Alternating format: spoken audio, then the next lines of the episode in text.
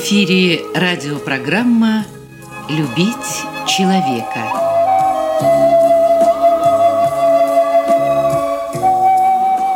У микрофона автор и ведущий радиопрограммы, писатель Константин Антишин.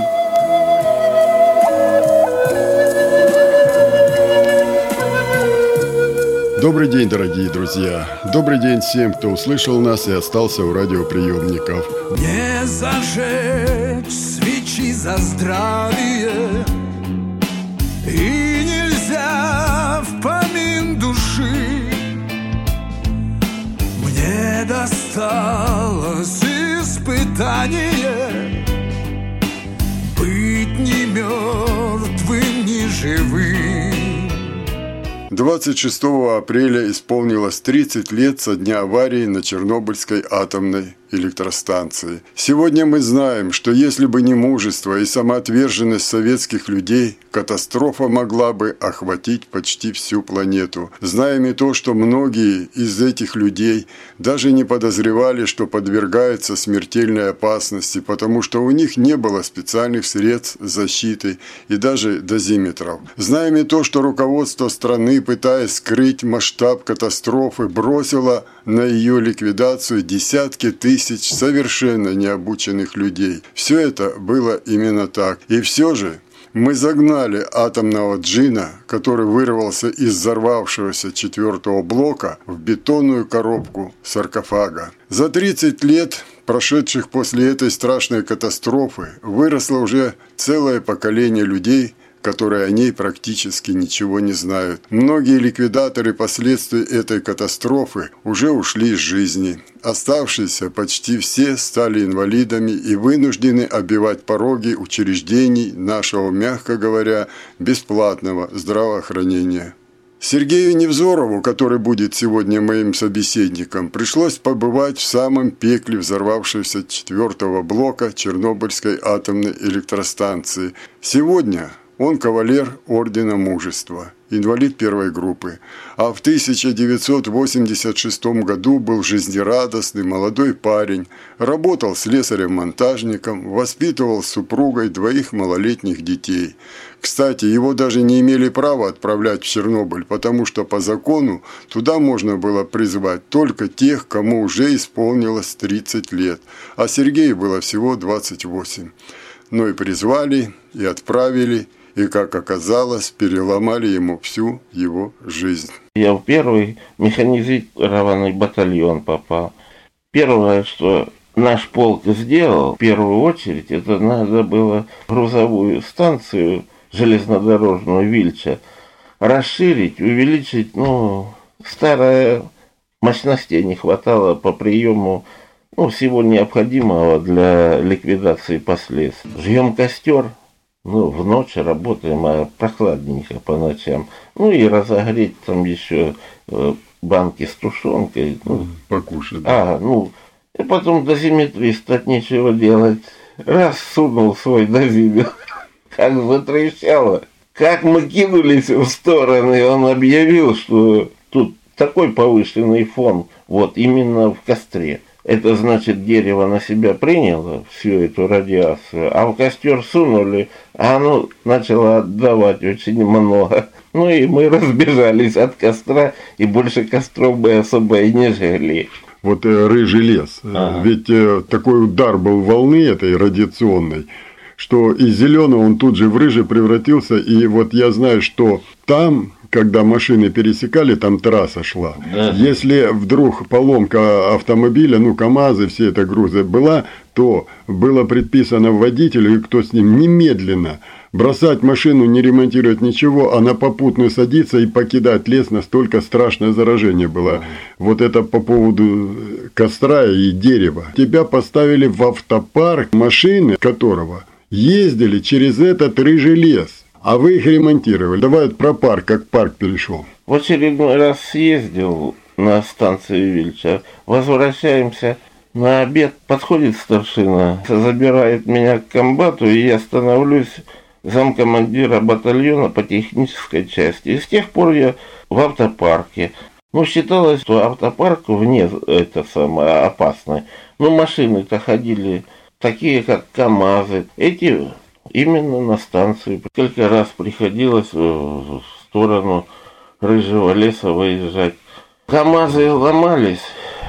Ребята эти с поломанных КАМАЗов проезжает следующая машина. Она всегда остановится, заберет, увезет. Поэтому приходилось. У нас находился в автопарке трактор К семьсот, тягач. Вот на этом тракторе К семьсот туда выезжали и забирали, буксировали эти КАМАЗы. Опять же, притаскивали сюда в автопарк, и тут только занимались ремонтом. Было как-то мне плохо. Я обратился, ну, мне сказали, что это типа отравление пищевого, типа что-то такое. И сказали, что автопарк – это чистая зона, мол, так что... Хотя все знали, что куда машины ездили, этот К семьсот куда ездил. Знали. Это все знали. Не зажечь свечи за здравие, и нельзя в помин души.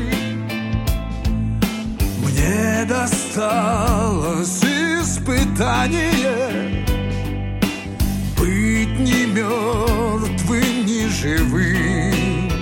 Сейчас вот к самому главному. Вот нарушен э, и законы твои права, когда тебя призывали. Нарушено слово генерала. То есть честь офицера, мы говорим, он сказал этих ребят не посылать вот зараженные участки. Он вообще обязан был вас отослать по закону. Ты болтался вот по этим техотрядам, схватал дозу. Потом ты в автопарке нахватался уже, ну вот даже дошло до приступов, головокружения, тошнота была, ты уже обращался туда.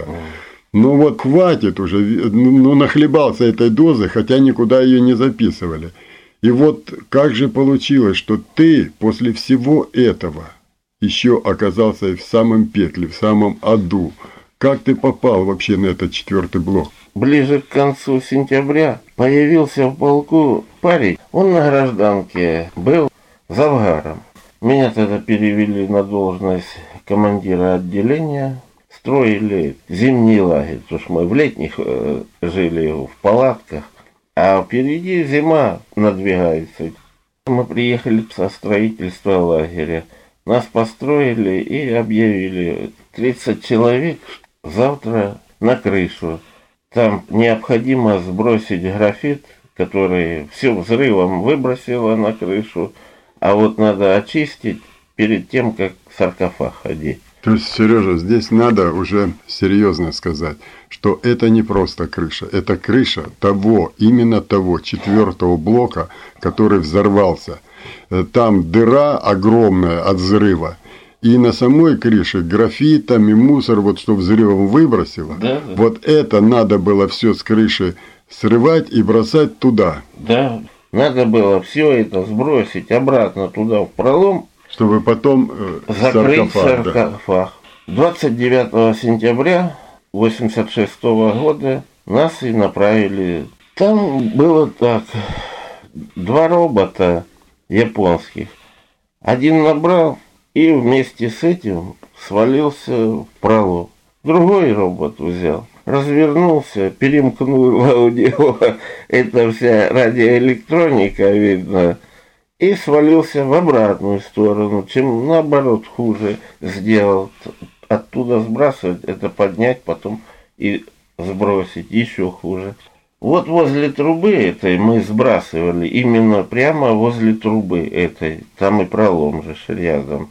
И вот там прямо рядом с трубой с этой стоял трактор наш.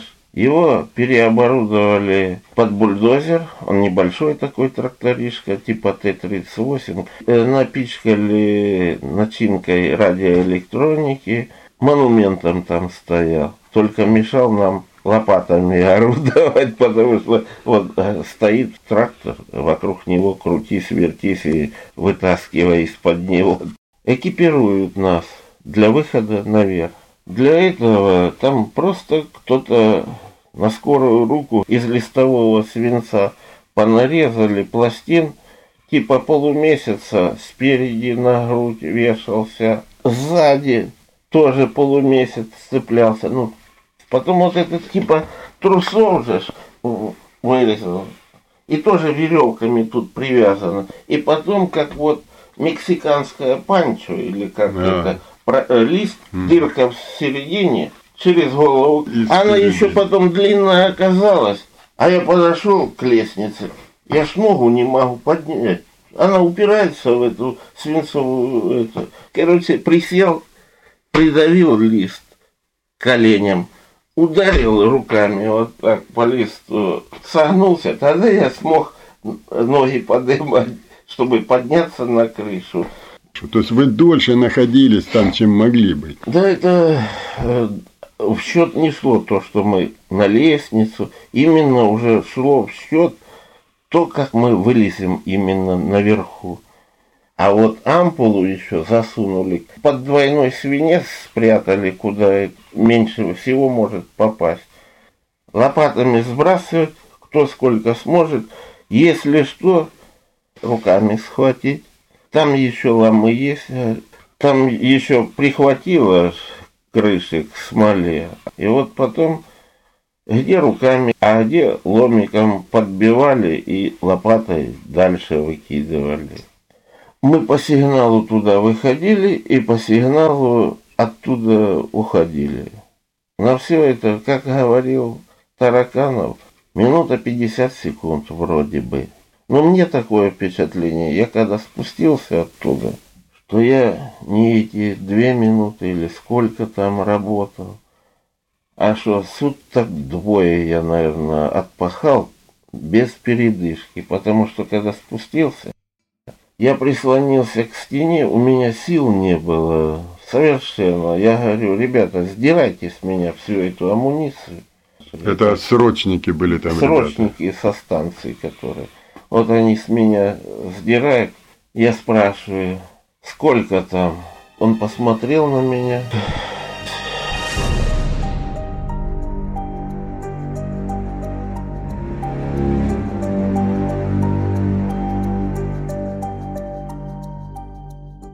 Прежде чем на блок повезти, тренировали, как быстро машину покинуть. То есть они думали о том, что надо сделать так, чтобы как можно меньше вы были рядом с блоком, в самом блоке, на крыше.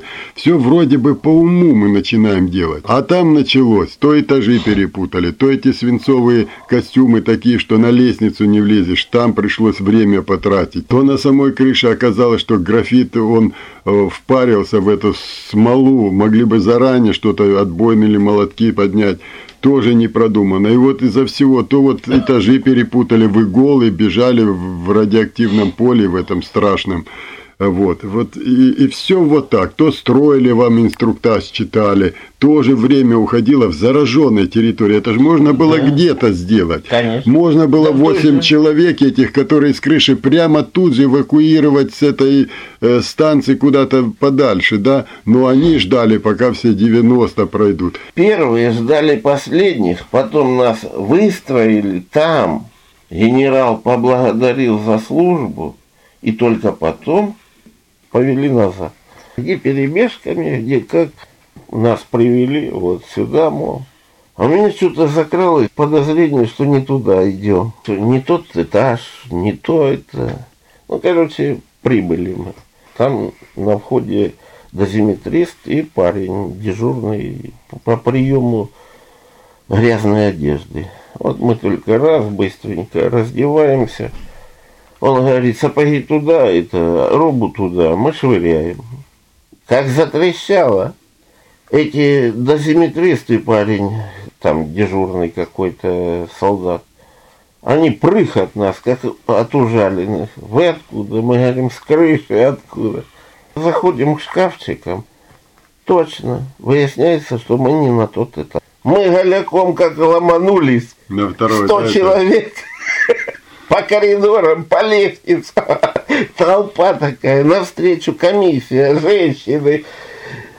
Ну, а вам-то тут не до смущения, потому что вам бы скорее до своей одежды так одеться, да удрать оттуда бы, да? Нам скорее в душ помыться, переодеться и уезжать, оттуда уезжать. Так что мы летели, сами понимают, что бардак, значит. раз мужики голые летят, значит, бардак, где-то опять что-то не срослось. И вот, Сереж, я знаю, что в машине тебе уже, когда вы назад ехали, уже стало плохо, да?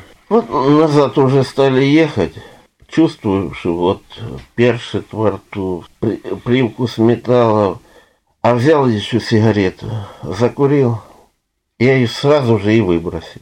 Потому что сразу почувствовал, как бы сказать, вот при э, сварке в закрытых помещениях, э, оцинкованные там трубы или еще, если проведешь там, ну, какое-то время. Дышать нечем, да? Дышать нечем, а потом э, во рту привкус такой, цинковый, сладкий, металлический такой.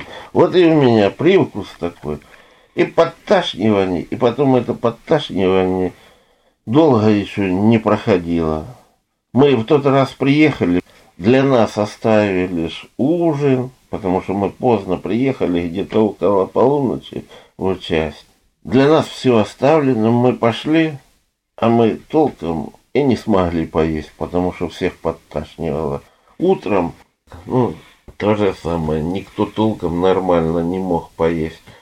И нам день отдыха дали, мы вот это отдыхали, ну, толком не пообедать, ничего это. А на следующий день уже полный вперед дальше продолжать службу нести. И там. Сколько после крыши еще ты там пробыл? двадцать девятого сентября я побывал на крыше, а девятнадцатого октября домой отправили.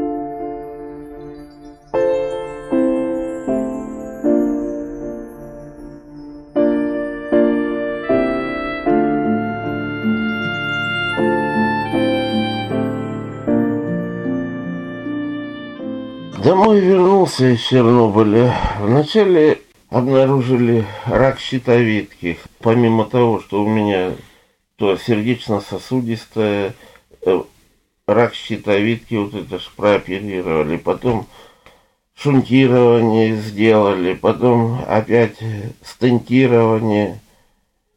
Ну, короче, без поддержки я уже был даже так, что не мог есть. Я кусок чего, ложку чего, раз, а у меня приступ сер- сердечный. Я был согласен, пусть режут, мне операцию делать. Я говорю, согласен, говорю, или зарежете безболезненно, или мне чуть-чуть легче станет. И вот в две тысячи четвёртом мне сделали шунтирование, а в две тысячи седьмом стентирование. Мне все равно тяжело, часто больно, и нитроглицерином постоянно пользуюсь. Но все-таки до этого года дожил. Родина тебя незаконно взяла, незаконно туда бросила. И ты там с честью выполнил все, что она хотела. Ты пришел, у тебя пошли проблемы с сердцем. И я вот помню, когда тебе сказали, нужна операция, ты говоришь, давайте, делайте. А они говорят, так деньги надо платить. А где я возьму? Ну, продай квартиру. Вот был такой случай. Мне необходимо было операцию где-то в девяносто девятом, двухтысячном. Уже мне рекомендовано было оперировать. Ну, а денег-то нету. Где? Все платно. Да как услышал, какие цены, это кошмар. А я в девяносто шестом получил трехкомнатную квартиру все-таки, опять же, от предприятия. Что, говорю, мне квартиру продать, которую я двадцать лет в очереди отстоял у себя на предприятии, а с чем семья останется? Да. Если я умру, тем более, какой смысл будет эта жертва такая? Я узнал такое дело, ну, уже, честно сказать, на себе крест поставил. Ну, потом, правда, вот, построили наш центр краснодарский, и вдруг узнаю, что могут мне сделать операцию. Вот тогда я туда обратился, сделали операцию, слава богу, удачно, что жив. двадцать один раз чернобыльский закон изменялся, и каждый раз в худшую сторону. Сейчас уже нет ни путевок вам, ни компенсации за путевки. Так компенсацию за вред утраченного здоровья вы добивались через суды. Катастрофы были и будут еще. Вот не кажется тебе, что вот государство такой политикой вот таким, ну, я не знаю, циничным отношением к своим героям, так же, к афганцам в свое время отнеслись, бросили их, оно приведет к тому, что если сейчас, упаси бог, что-то произойдет, люди не поедут. Я думаю, что если вот так будут такое отношение кругом, резать, рубить, зарезать все льготы, что они вообще не понимают, что такое Чернобыль или та же вот Фукусима. Вот послать бы их одного другого и посмотреть бы, как бы он бы потом болел. А тут государство вот так относится к нам.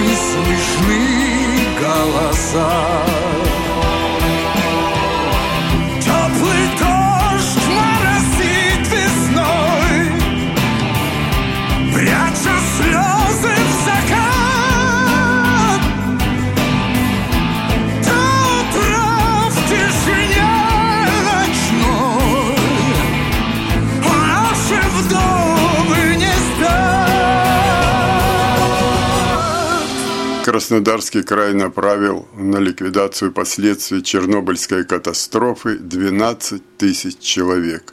Из них три тысячи пятьсот пятьдесят шесть человек уже нет живых. три тысячи признаны инвалидами. Говорить о здоровье остальных можно только условно. В память о трагедии и о своих погибших товарищах Краснодарская краевая чернобыльская организация, которой руководит Валерий Валентинович Коваленко, установила памятники и памятные плиты во всех станицах и городах Кубани. В городе Краснодаре и Геленджике установлены часовни. В городе Кореновске и станице Динской посажены аллеи памяти подвига чернобыльцев. В городах Армавир и Горячий Ключ разбиты скверы. Именем героев-чернобыльцев в городе Краснодаре названа улица. В Кавказском районе на домах, где проживают чернобыльцы, установлены таблички с их именами. четыре тысячи триста девяносто два жителя Краснодарского края, которые принимали участие в ликвидации последствий катастрофы на Чернобыльской атомной электростанции, награждены правительственными орденами и медалями. Жители Кубани будут вечно помнить имена героев-чернобыльцев.